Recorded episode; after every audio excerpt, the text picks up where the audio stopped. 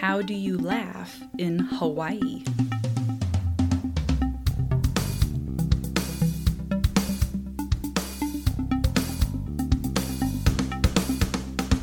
With aloha. Hello, everybody, and welcome to Starting Sustainability, episode 69. I am your host, Kaylin Chenoweth.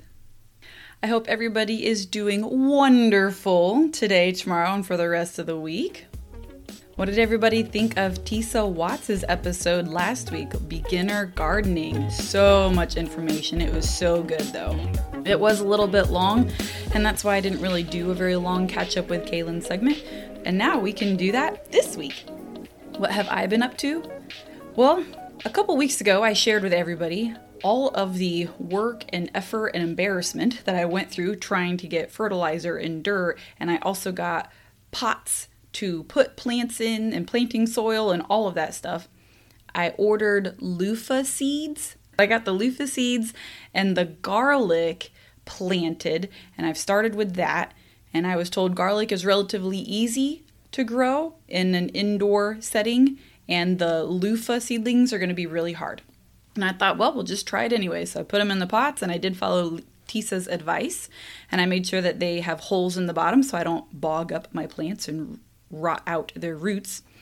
And two weeks later, my little seedlings are popping up for both. The garlic came up first and it came up fast. And now the loofah little seedlings have popped up and through the soil. I'm very excited. So, hoping that I can grow my own loofah this year. After all my conversations with Tisa, am I still going to garden this year? I want to, but now I'm still intimidated. she she put my mind at ease on some things and on other things I'm just like, wow, this is going to be so much work. So I'm very back and forth right now. I'm still going to go for it, but I think I'm just going to do less amount of items. Like I'm thinking maybe 6 different plants would be good instead of the 600 that I had originally envisioned throughout my yard. It's still the beginning week of March, so I have a little bit of time to kind of finish planning and designing and orchestrating it all out. Good luck to me and good luck to you too.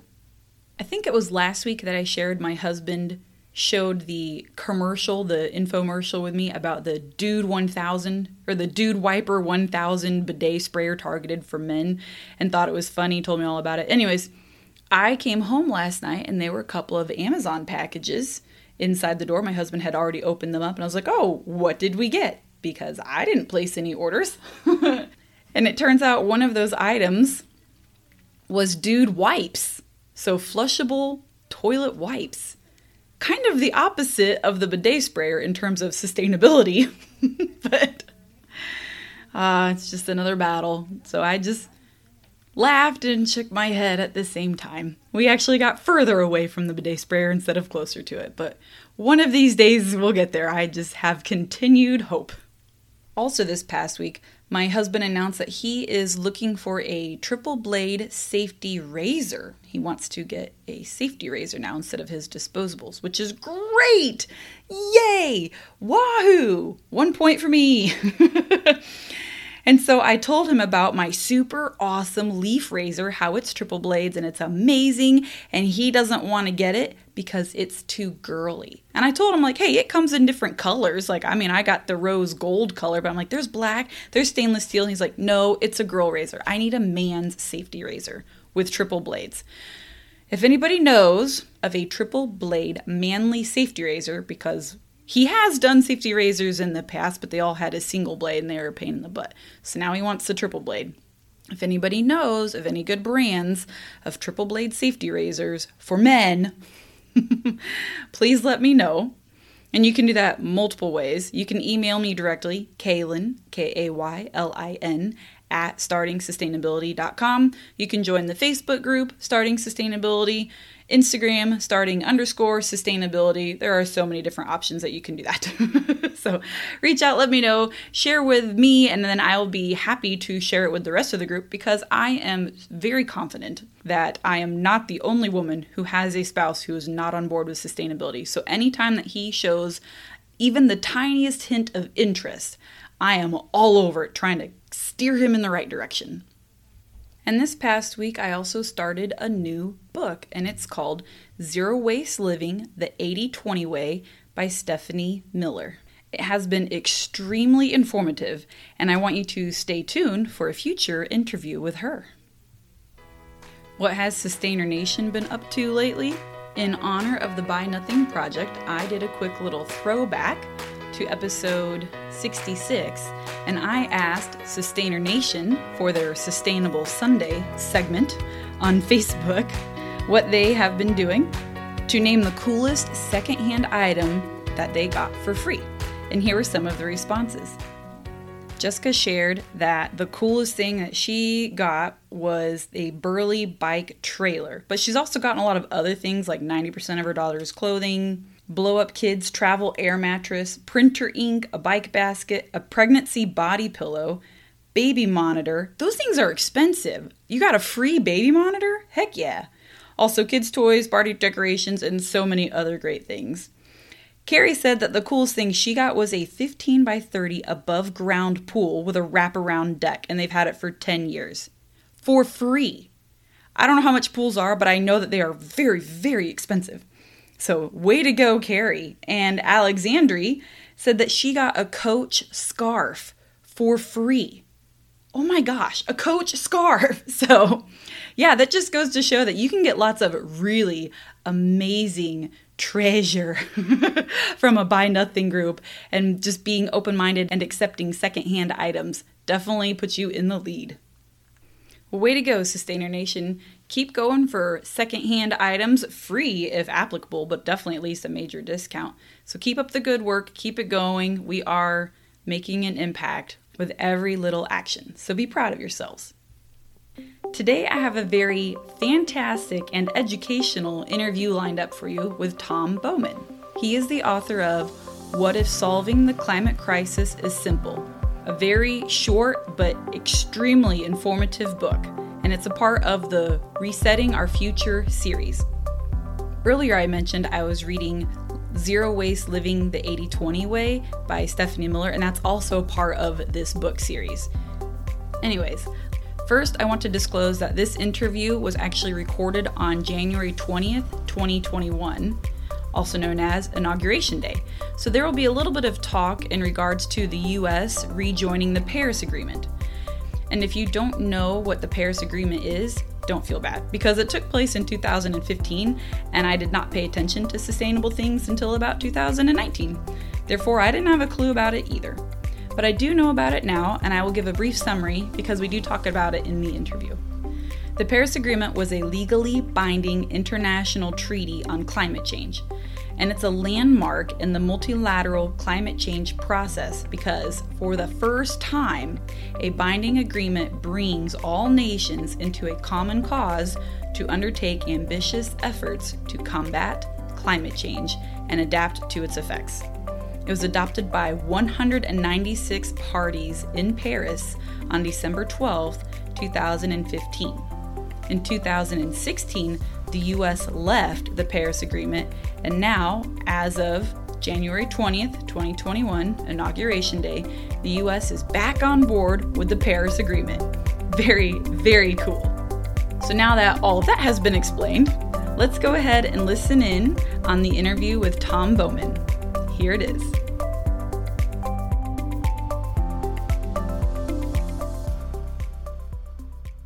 Tom Bowman is optimistic about solving the climate crisis. He is a strategic advisor and writing team lead for the U.S. Action for Climate Empowerment Strategic Planning Framework. The framework is an initiative by social scientists, educators, scientists, and activists to help the U.S. meet and exceed the goals of the Paris Agreement. His work received White House Champions of Change recognition, and he was inducted into the International Green Industry Hall of Fame. He is also the author of What If Solving the Climate Crisis is Simple, the book that we will discuss today. Welcome, Tom. Say hello. So it's so nice to be here. Thanks. so you have quite a, a, long list of accolades going on. I have a lot of work going on anyway. that's that's very true. That's very true. Well, would you like to give us a brief summary of your book? Sure. So so I wrote this book last year in the midst of the COVID pandemic.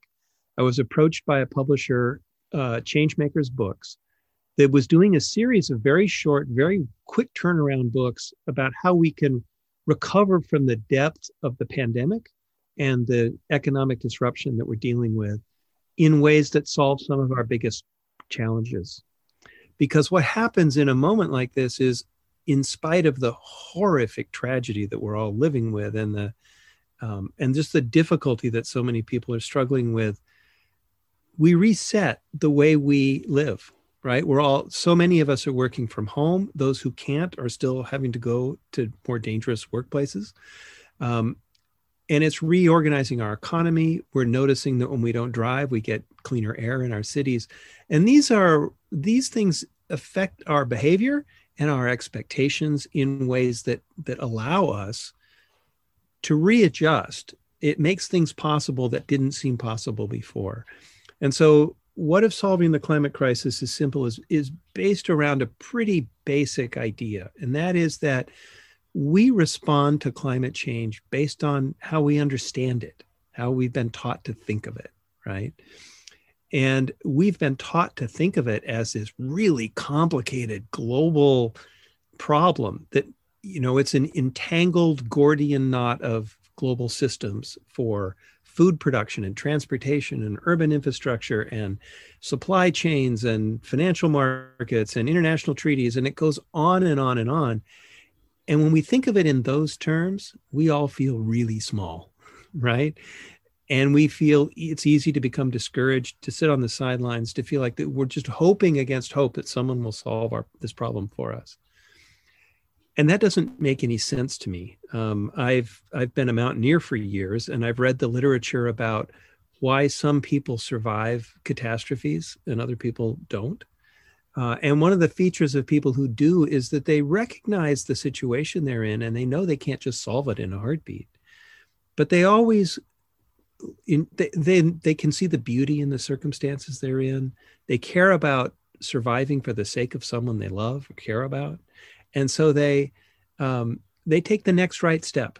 It might just be as simple as sitting down and resting or getting warm or figuring out the next you know how to get through the next problem so that you keep going and going and, and your momentum builds so if our view of the climate crisis is stifling us and making us feel powerless it's not very useful first of all right it's not very helpful so, what if we turn that on its head? What if solving the climate crisis is actually simple? And I'm talking about the way we think about it, right? If we if we assume that it's simple, what do we discover? Well, we only have to do one thing. We have to stop burning fossil fuels. And we have to do it fast. And and we don't want to fail. So there's kind of a mantra that I came up with. Stop burning fossil fuels, well before mid century and absolutely, positively do not fail. And when we do this, it suddenly makes it a tangible task for you and me and everyone else, for our, our households and families, for our businesses and institutions where we work, for our communities, for our governments. Uh, and it sort of it sort of puts it in our own hands, which I think is the key to building public support for climate action. Yes, that is the mantra of your book. I didn't know if you were going to say it right away because I didn't want to spoil it, but Uh, yeah, I spilled the beans. Yeah. well, my next question was Are we too late to solve the climate crisis? But based off of what you just said, no, there's hope. well, I believe there's hope. And, and the reason I say, I mean, we all know that we have progressed into climate change much farther than we thought we would a decade ago, right? much farther than any of us want to. But it's never too late. It's just never too late, right? I mean, this is the this is the if you think it's too late, you're going to do nothing. And if we do nothing, it's going to get worse. So so as much as we've caused harm already that that's irreparable or that's very difficult to recover from that we have to adapt to, doesn't mean it's too late to make enormous progress. And if it, we understand that it's in our hands and not someone else's, and that the things we do matter um, and make a difference, then it changes our whole approach. and so that's what the book is about is why do our why do my actions matter? Why do your actions matter? Um, and it kind of explores how that works. So let's examine your simple solution. Stop burning fossil fuels. Now in terms of big companies with deep pockets and overpaid lawyers not to mention all the kickbacks and inside payoffs for politicians and, and a lot of people have personal investment in those companies. I anticipate that your simple solution is going to encounter a lot of resistance. Would you agree? Uh, absolutely. And it has for decades. Um, there is a well-funded campaign by fossil fuel interests and libertarians to uh, to prevent policies that move forward on climate change but there are two threads going simultaneously. You know we we focus a lot on the negative trends the rising emissions the um, the corporate greed the lobbying power. But there's another trend that that you have to you have to look hard to see that it's really a trend. And that is that institutional investors are starting to wake up to the fact that they're that the money they're putting into major corporations is vulnerable to climate risks so, um, so you know, the the uh, president of BlackRock, the biggest investment firm in the world, sent a letter to CEOs last year that said, "We're not going to value your companies purely on the basis of short-term profit anymore. We're going to value your companies based on your engagement with stakeholders and a broader range of criteria." And according to people who work in corporate boardrooms a lot, there is a shift that's taken place in corporate America companies are realizing that their economic future depends on dealing with climate change more effectively than they have. And so most big companies have a climate action plan of some kind. It's they're not universally enough and and the you know it's really telling to me that I live in California where we have stricter uh, vehicles emission standards than the rest of the country, mile per gallon, you know, CAFE mile per gallon standards. And the Trump administration tried to roll those back nationally, and the car companies bound together and said, "Well, we're not going to play ball with you. We're gonna we're gonna stick with the high, tougher standards." Why? Because they've already started that. They've made that investment curve. California is the fifth largest economy in the world all by itself, and so it doesn't make sense for them to invest in this market and then invest in different standards for other markets, right? So, so there is momentum building even in the business world that are that is positive. And what where government can really help is to embrace and support that and push that farther. But yeah there's ups and downs. We take a step forward we take a step back. Um, that's the nature of change so once the big companies are getting on board and make changes do you think that there will be an issue getting the civilian the average person on board and making their own changes in their own life? Um, yes and no. Yes, but uh, here's the no part. Um, behavioral psychology tells us that people, all of us, are really attuned to what we think other people think about our choices. In other words, we pay a lot of attention to what the people who matter to us think. We want to, and, and, just imagine junior high and high school where peer pressure is so powerful, right? Well, we don't exactly ever outgrow that dynamic at one level or another. So, here in the town where I live, there was an effort to get people to replace their their lawns with drought tolerant landscape because water is, gets short in California. And they say that the hardest task is to get the first house on the block to make the change because the inertia is so big. But once somebody does and breaks the ice, then you see two or three other yards convert. And then you see this competition start to build where people want to have the most interesting drought tolerant yard, right? and this is kind of kind of the model for social change that works. What we should focus on are the people who are most amenable to adopting climate friendly behaviors. That's where we should put our effort because they, we collectively send signals to the people around us that this is a high priority and that it's safe to do it. And that's how you start to expand the circle of people who take action. So I think in the climate world, we've paid way too much attention to the deniers and not enough attention to supporting the people who want to make change. because we're the vanguard. so back to your drought tolerant yard. That's not a phrase that that I'm familiar with as a person in the Midwest who has sure, pretty regular yeah. rainfall, but I did move to Texas for 3 years. Ah. And down there, it was very common for people to have rock gardens in the front yards. They didn't have flower beds along their house. They had different rocks and they would have some cacti and aloe plants. And it didn't click until I read that part in your book about a drought tolerant yard. And I said, oh, yeah, because it rains like seven times a year in Texas. so yeah. now it makes sense why yeah. they all have the rock gardens. So is that what your neighborhood looked like? Is it rock gardens or what do you have for a drought tolerant yard? No, it's, they call it California friendly landscape. It's trees and plants that don't need regular watering. Um, so it's it's succulents, it's sort of desert style trees um, some people have cactus and succulents in their yard. Some people have gravel, big stretches of gravel and rock gardens. The trouble with lawns is in a hot climate like this, they take a lot of water. And if you use a sprinkler system, almost half your water goes down the drain on the sidewalk into the gutter and doesn't even end up on the on the yard uh, in the plants at all. And so if you have other kinds of plants, you can have those micro drip irrigation systems that put the water right by the roots of the plant you care about and it lets the rest of the place stay dry. Um, so you save water that way too. And here in California, we get almost all our, we get most of our rain in three months out of the year. You know, January, February, March, sort of. We're getting almost none this year. It's pretty scary. And then all that precipitation falls as snow up in the high mountains. And it's most of our water comes from five, six, seven hundred miles away. So Los Angeles basin would not be a crowded place if we weren't importing water from someplace else. so, hence, it's like Texas in uh, where you lived. You know, we need to conserve the water that we have available, and the, you know, putting it on lawns is a big waste for us. Going back to your mantra, stop burning fossil yes. fuels. When it comes to cars, you said the car companies mm-hmm. are making big initiatives, making changes. You have the Tesla coming out that's all electronic.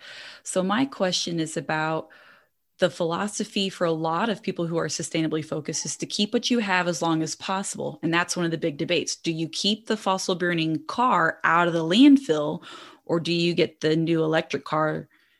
Because they both right. have their pros and cons. really good question. I know that's a really fair question. And so I looked into that because I, I ended up buying an electric car and the reason I did is because there were several studies that found that they looked at how much uh, uh, greenhouse gas results from manufacturing the car versus how much greenhouse gas results from driving the car over its lifetime. And the lifetime emissions dramatically overshadow the production emissions. So there's a really interesting book about sustainable materials that makes the case that if you have something and it, the efficiency of that product is not really improving over time, you want to keep it and use it for as long as you can. But if efficiency is improving over time, then pretty soon it's better to get rid of it and get a new one because environmental damage from something that's more efficient will be so much less than it is from your old model. This is why um, I don't know what it's like where you live, but in California, electricity is sometimes in short supply too when it's hot and everybody's running their air conditioner. And so the utility companies give you incentives to get rid of your refrigerator if it's between five and 10 years old, because Energy Star refrigerators keep getting better and better and better every year. And they want you to have the most efficient, energy efficient one. So, what happens to your old car or your old refrigerator when you get rid of it? Well, it doesn't really go to the landfill because most of it's a lot of it's made of metal and the metal all gets recycled. So some of it ends up in the landfill, of course but the majority of it is going to get recycled. And then the other advantage of buying that electric car or that energy efficient refrigerator is that you're spurring the market in the right direction, right? Because what we want to do is phase out gasoline powered cars and replace them with cleaner electric cars. The more that that happens, the lower the prices will drop, the more people will be able to afford them, and the faster we'll convert the whole fleet to something cleaner. So there's kind of this wonderful cascade that's that's in our favor. and you'd brought up energy shortages and that made me think when we stop burning fossil fuels that leaves us with wind energy and solar energy now some of the negative things that i have heard are that they don't store well and they don't travel well. So if you have a very highly dense city, you're going to experience a lot of shortages. It's going to be hard to power that entire city just off of wind and solar and clean energy. That's why a lot of fossil fuels are still being burned for energy. Mm-hmm. Do you have any insight to address any concerns with that? Yeah, I do actually, um, because one of my couple of my clients have been electric utilities over the years, and you know the the challenge with solar and wind is if the wind suddenly stops or if a cloud goes over your solar array, the energy output drops to zero in a heartbeat. And then as soon as the cloud is gone, it comes back to full power in a heartbeat. And so, um, and so you need to be able to balance that in the grid. And so there's some good news about there's sort of I think of it as three prongs to this. One is that if we all embrace energy efficiency, we're going to need so much less energy. Let's say we reduce our energy requirements by a third or more in the United States. That means we need to need a lot less energy. And we can do that because we're paying for enormous amounts of inefficiency now. And it's easy to get rid of that, that kind of waste and it doesn't cost us money and it actually saves us a little bit of money. So that's a huge opportunity. The second is that it may be cloudy where I live, but it might be sunny where you live. And the grid is built to distribute electricity around, you know, the entire western US is on one grid and the entire eastern US is on a grid. So so we get that inter- intermittency problem solved and we can all put solar not all. A lot of us can put solar on our rooftop. And you don't even have to buy the system anymore. You can just buy the electricity from a solar installer like Sunrun or Tesla or one of those companies and it costs less than it costs you to buy it from the utility. So some of it's very local to you. You know, you're feeding your excess into the grid all day, you're using it off the grid at night. And this brings down the whole demand for fossil energy. And we may not get to zero soon, but we can get 75, 80% of it gone pretty quickly if we really put our minds to it. That is still a significant amount with quite a huge impact. that's that's enormous. enormous. yeah, exactly. So let's back it up just a little bit. You're very, very involved in being a ecologically intelligent person. You're involved in all the stuff that I read earlier. Mm-hmm. But how did mm-hmm. you get started? By accident, in some ways. Um, I, for 25 years, I owned an exhibit design firm about a dozen people of us, eh, a dozen of us, and we designed trade show exhibits, museum exhibits, air show exhibits. I was traveling the world on the air, air show circuit, which is pretty exciting. And in the course of that work, I was invited to design a new museum in Washington, D.C. for the National Academy of Sciences. They're the organization that does all those National Research Council reports that you hear about from time to time. Uh, and that's an incredible opportunity. The first exhibit we did in 2003 was about climate science. And so I learned climate science from some of the most eminent scientists in America who were members of the Academy. And I remember being really disturbed by it. But the feeling in 2003 was, well, thank goodness we have time to sort this out and people aren't stupid. We won't do anything dumb, you know. Three years later, I was doing another climate science exhibit for the Birch Aquarium, which is part of Scripps Institution of Oceanography in Southern California. Three years later, the mood among the scientists had just flipped 180 degrees because climate change was accelerating really fast. China was expanding its economy so quickly that emissions were going through the roof faster than anybody thought they would. And I had a moment of awakening to just how deeply into this we are. I mean, it was genuinely an epiphany, you know, one of those moments when the whole world just collapses on you and you suddenly see the whole picture in a heartbeat. And it's one of those things where you can't put the toothpaste back in the tube. You know, I, I couldn't go back to my other life feeling okay about it. I felt like I, and I looked around, I thought, how many other communication professionals can I name who really know what the science is telling us? And the answer was I couldn't find any. So I started a consultancy on the side which is now what I do full time. And I started concentrating on working with climate scientists and economists and social scientists to answer a basic question How can we create projects to shift our culture in a positive way on climate action? And so I ended up selling my design business, but not before I tried to decarbonize it. And it turned out we won a statewide award in California because we cut our emissions by two thirds in 15 months. We saved money and nobody suffered All we did was squeeze waste out of our system, the system that we didn't even realize was there. And this is what gave me this immense sense of hope about it. And it doing that invigorated the staff. You know, my clients started calling me to thank us for doing this. And I realized that there's this enormous wellspring of goodwill for people who really embrace sustainability and climate action but we don't talk about it very often and so so it stays hidden below the surface so what was your one simple trick to turn your whole company around I struggled just like everybody does. I called a solar installer and they said, "Yeah, your roof point's the wrong way. We got to build a carport. It'll cost you 90 grand." And I was spending $3,500 a year on electricity. So I said, eh, that's not going to work. And I called an architect. He said, put a, a metal roof and thick foam insulation on your roof and so, so that you'll reflect the sunlight and your building won't heat up. And that was $40,000 investment. So I thought I was stuck. And I, I traded the most business owners own their the cars owned by their company. So I sold a Toyota small SUV and got a Prius and tried not to drive it. And then we just did simple things. We replaced all of our light bulbs with LEDs. Our copier broke down. I said, get a copier that does what we need, but make sure it's Energy Star, right? And this led to a mantra make every decision a green decision which just means you're going to be making decisions anyway based on the reason you're making that decision in the first place. Now add energy efficiency as your as your co top priority. We reduced our emissions by two thirds. It was, and this was measured by a third party called the Climate Registry. We didn't measure it ourselves, so it's verified. And that's just an absolutely stunning result for doing things that, that seemed small and insignificant at the time. And all you did was follow one rule make every decision a greener decision. And that was for your company, but all listeners to this podcast, you can do that on your own personal life too. It's not just for companies, right?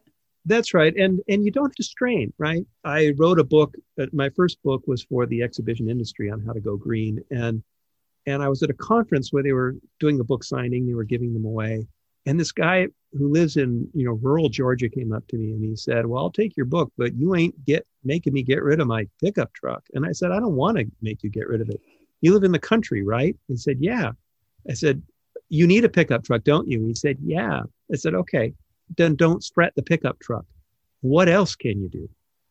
And this is the key. Let's pick the low-hanging fruit first. Let's not beat ourselves up because we're not perfect and let's discover as we go just how far we can go and enjoy the process and feel good about it as we go.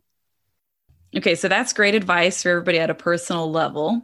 And I think it's important that all individuals take action personally and if they're able to implement it at their own companies as well, because some people think that the government is just going to take care and fix it all. And mm-hmm. that's definitely not the truth. Would you like to elaborate why?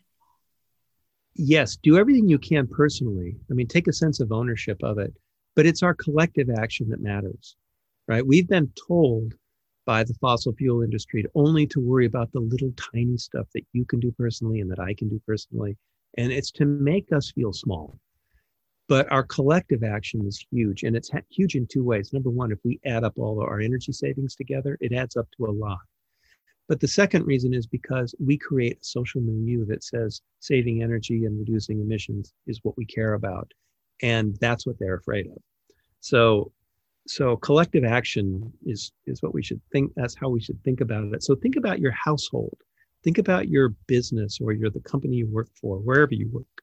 Think about your neighborhood. Think about your community. That's that's the level to think of. And we can just take direct action without waiting for anybody. We don't have to worry about political arguments. We don't have to worry about the ping ponging between Democrats and Republicans in in making the choices that we make. But let's get way out ahead of them.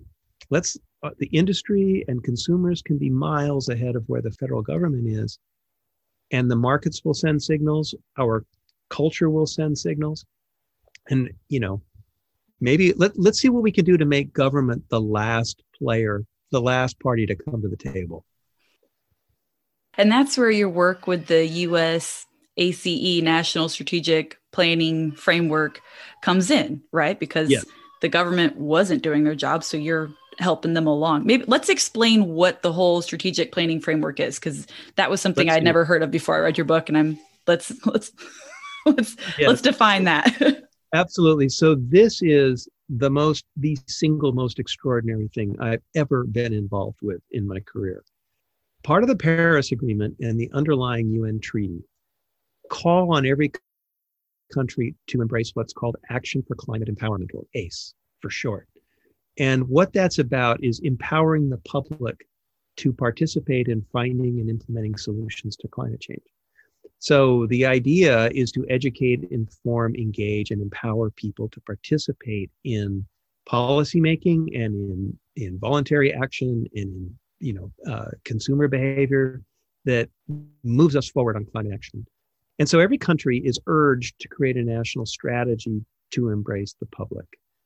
So far, no major emitting country has, has done this. Um, some smaller countries have, and they tend to just assign it to their education ministry and nothing really happens. So I'm part of many, many networks. I mean, uh, I'm, I'm not part of them all. There are many, many networks in the United States that are working on climate action from various points of view, from climate justice to community grassroots activism to education to professional training. There's an organization that, that works with sustainability directors in cities all around the country. Mayors are making commitments. And so the problem is none of this has ever been strategically aligned. Everybody's doing their own thing. Everybody's competing for funds. The the funders don't have any strategic direction. They just do whatever they want. And so everything's fragmented and good projects prove their worth and then there's no way to scale them up.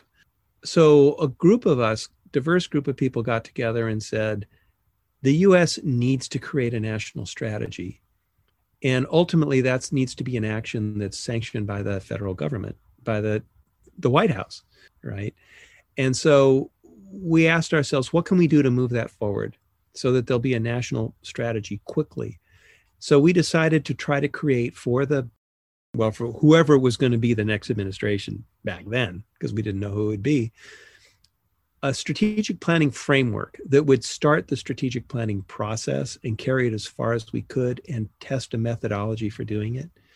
Um, and it ended up involving 150 climate action leaders who work in all the diverse acts, you, you name it, they come from that education, activism, federal agencies.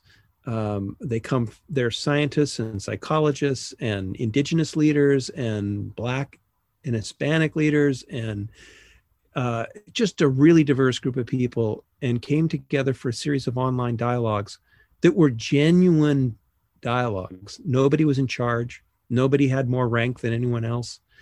And I was fortunate enough to lead the writing team. There were two of us who did the writing. And so all the notes from all the dialogues were compiled, and we did our best to put them together in the strategic planning framework that that includes a vision for where we should be in 10 years and 20 years, and what steps need to be taken to get us there in two years and five years and 10 years. Um, and we've written this up. It's been reviewed by high level climate experts from different domains, eh, professions, and it's been reviewed by the community that contributed to it. And it's available at aceframework.us. And it's also in a brand new book that is just coming out at the end of this month that Deb Morrison and I are the authors of called Empowering Climate Action in the United States. It includes the framework plus commentaries by a bunch of luminary people and some other explanatory stuff. Um, and so we've been working to put this in front of the transition team and now put it in front of, of the Biden administration because if they say yes, one way the United States can demonstrate leadership as we join the Paris Agreement is we can become the first major emitting country to really harness our strategic resources and align this productive work that so many people are doing in a way that that emboldens the grassroots knowledge and wisdom that all these people have. It's really inspiring. and if your listeners want to sign on, they can go to aceframework.us and become signatories. And that's a good thing to do too. Yes, yes. And if they have additional questions, how what's the best way that they can reach you? Um, they can go to my website, uh, tombowman.com, and just use the contact link and get in touch and include your email, and I'll be in touch with you. Uh, All right. Ask a question and I'll answer it. You bet. And your book is actually part of a series. Would you like to tell us about the other books? Yes, the book series is pretty impressive. I've done some panel discussions with some of the other authors, and you listen to them all and you just think, wow, how did I get here? Um, these are people who've been involved in international development and international monetary funds and international pandemic response and a whole bunch of other things. So there's a book called uh, Zero Waste Living the 80 20 Way that's based on the insight that we don't need a few people doing things perfectly. We need a lot of people doing things pretty well. Uh, there's a book called uh, called Power Switch that's about overcoming radical inequity in the world. There's a book called the Global a Global Guidebook for the Next Pandemic. Um, there's a book about how our economic system steers us into directions that might not be where we want to go and how we can change the economic system to be more productive for us. There's a book that's in development now called uh, Reinventing Blackness that deals with race and and racial injustice and anti-blackness. And so there's this really there's a there's a one about entrepreneurship and entrepreneurial education in the community colleges which is where a lot of people get their training. So there's a real variety of of interesting books. They're all short. They're all 80 to 100 pages long. And they're jam packed with bold insights about how to recover from covid in a, in a productive way and it's called resetting our future resettingourfuture.com is where you find all the books got to put the plug in no, that's good. That's good. that's why you're here. That's right. So, to tease the listeners, because we did reveal some information, but there is a lot of other very fascinating topics that your book discusses, including racial issues behind climate justice, climate scientists undergoing scrutiny, how big company advertisers play mind games with you. And honestly, that part made me physically angry when I read it. I got. I don't. Do you want to tease listeners about that now? Do you want to discuss what? Not? Okay. Okay. But it's a but it's an optimistic and hopeful book. We have to see what the problems are in order to to be uh, have our defenses up against them. Very yes, yes, yes. and so the did you say where to get your book yet? So you can get it at resettingourfuture.com and that will show you all of the retail outlets that online retail outlets so you can pick who you want to buy from. Um, amazon has it. It's called what if solving the climate crisis is simple. You can find it on my website tombowman.com all the you know all roads lead to the book. Do you have an audiobook um, there is no audiobook because the publisher doesn't do audiobooks but oh, okay. i'm considering creating one anyway so stand by on that but it is available in ebook form from Apple and from Kindle for Kindle, uh, as well as paperback. Fantastic, fantastic. All right, so that um, is pretty much all of my hard hitting questions. now, before I let you go, I did a little bit of research on you and your book and all your accomplishments. And I was actually having a hard time finding information about you as a person, but I found a picture of you with a guitar. So I made the assumption that you're a musician. And now that I have you on the video, I can see the guitars in the background and the keyboard.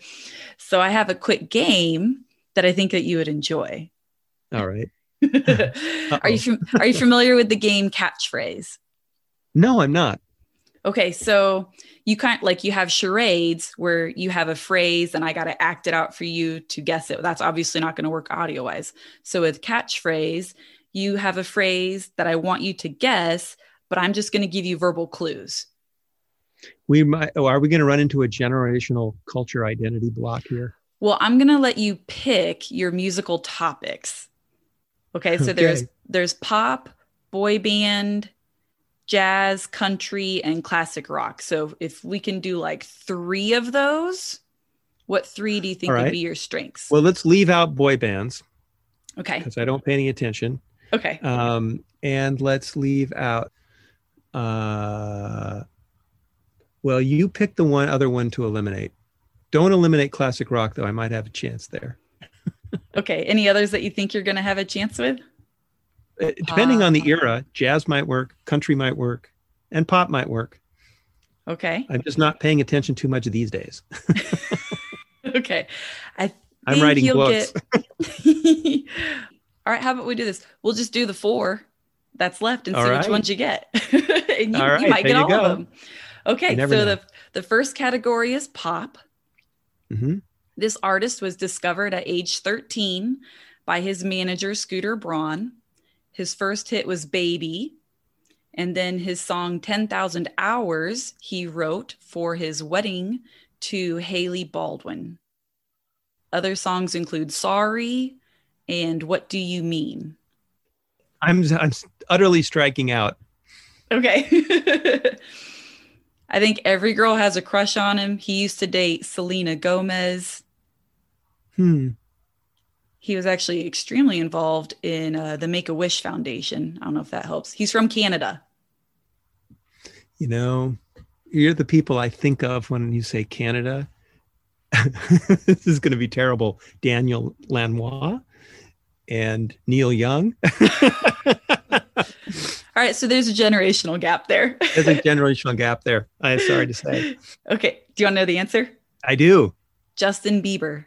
I almost said Justin Bieber, and I thought, do all women really have the hots for Justin Bieber? Well, Is not really all of them, but a But- strong majority of the younger generation, I would Okay. say. Yeah, yeah. Well, good. I learned something on your podcast. I'm glad. okay. The next category is jazz. hmm So this musician played the trumpet. His nickname was Satchmo. He was born in New Orleans. Louis Armstrong. Hey, all right. Good job. Good job. next- Satchmo's a dead giveaway. the next musical category is country music. So, this Mhm. person, his debut single was Austin. He is a judge on The Voice. He's engaged to Gwen Stefani. Oh, yes. Do you want me to keep going? No, but I watched an interview with the two of them. Is it Garth Brooks? No, No. keep trying. You're so close. Uh, yeah, yeah, yeah. He was previously married to Miranda Lambert. Yeah, the problem is I'm just his name isn't coming to mind. Ah, His popular songs include The Boys Round Here and Honeybee. uh, Begins with the letter B. Sorry. Blake Shelton. Blake Shelton. Okay.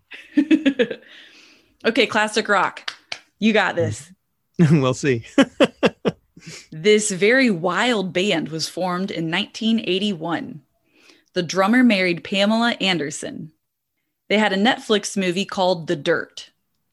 Popular songs include Girls, Girls, Girls, and Dr. Feelgood. yeah, I know the songs. It was a bunch I know of what the songs sound like. it was a bunch of misfits. Yeah. Well, but that describes rock and roll bands, doesn't it? Okay, so the drummer was Tommy Lee, yeah. and then uh, Nikki Sixx was one of the lead guitarists. so, do you want the answer? Or do you want to? I do. I do want the answer. Yeah, the Motley Torch Crue. Crue. Motley Crue. Okay. so, what kind of music do you play or So- listen to? a band I was in for about five years has two albums on iTunes called Lickerish, L I C K E R I S H. It's it's blues based original rock for the most part. So Ah, um, blues. I should have done a blues category. yeah, blues I would have gotten. Reggae I might have gotten too. well, thank you very much for playing. Of course, it's fun to do. I've like very- one for four. well, it's very different when you're on the spot, too. That's true. As you described your involvement earlier, you're uh, quite a big deal when it comes to the whole sustainability world and helping the government out. So I am very, very honored that you took the time to come on to this podcast and be interviewed and share your book and, and share your wealth of knowledge that you have as well. Well, thank you, but I will tell you, I'm just an ordinary guy, and uh, the only difference is that I'm come out and talk about it. But I keep meeting more and more people who are doing extraordinary things, and it always makes me inspired. So thank you for doing this. I really appreciate being here. well, thank you again. Have a good one. All right. You too. Wow. Thank you again, Tom. Thank you. Thank you so much. I do want to share with all of you a little bit behind the scenes information. After I hit the stop record button, Tom informed me that he does not have cable TV, Netflix, or anything like that. And I informed him that he is a very involved individual who spends his days writing books and saving the world, and that's perfectly acceptable. Also, his music genre of choice is blues, and there was most definitely a culture gap. so I do apologize for that. But let's applaud Tom for being a great sport and playing along, anyways. I also want to thank Tom not only for taking the time to come onto the podcast and explain how to solve the climate crisis, but also for all of his hard work with the planning framework. Tom shared that he had an aha moment that made him weak at his knees and the room spun around, and I want to share mine with you. I read a disturbing fact that made me stop in my tracks. We will be out of oil by 2050. And as we learned from Jolyon Collier in episode 61, coral reefs will all be dead and gone by 2050. Will there still be life in 30 years? If so, what will it look like? I will be in my 60s, and my kids will be in their 30s, which is where I am right now. Will I have grandkids at that time? How will I take care of everyone and ensure that we all survive? You think gas prices are high now? What will happen as we get to lower levels of oil and eventually run out? Now, if you were forced to take economics, also known as econ, in high school like I was, you understand that as demand goes up and inventory goes low, the price goes sky high. So, better start paying really close attention to sustainable options right now. I do want to leave you with a provoking thought. Where do you see yourself in 30 years? This isn't that question of what achievements are you going to accomplish in 30 years. No, literally, what do you think life is going to be like in 30 years for you, for your kids, for your family members and friends, society in general? Kind of makes me weak at my knees, makes the room spin a little bit, even throws a little nauseous flip flop feeling in my stomach, too. Just think about it and be prepared. Don't panic. Be smart and get prepared for it. And hopefully, we will have enough people like Tom Bowman being actively involved in creating that planning strategic framework and getting us and our country and the whole world on board with changing the way things are because we're at a point where we absolutely have to. And I hope that not just Tom, but people listening to this podcast, you, everybody can do something. You don't have to be all superhero sustainable person, but you just got to do more than what you're doing now, and it will pay off in the long run. 30 years of tiny little actions here and there totally add up collectively. We can do it. We can do it. Spread the word too, that helps. Be sure to tune in next week on the show so you can learn the one simple trick to reducing your stress and anxiety and gaining more free time. Yay! I think that's what we all want. what is this one simple trick? You just got to get rid of all of your stuff. Laura Durenberger will come onto the show next week and teach us all about the benefits of minimalism. Until then, Sustainer Nation, keep taking action, keep sharing your thoughts and ideas, and keep saving the world. And continue to stay sustainable. Bye.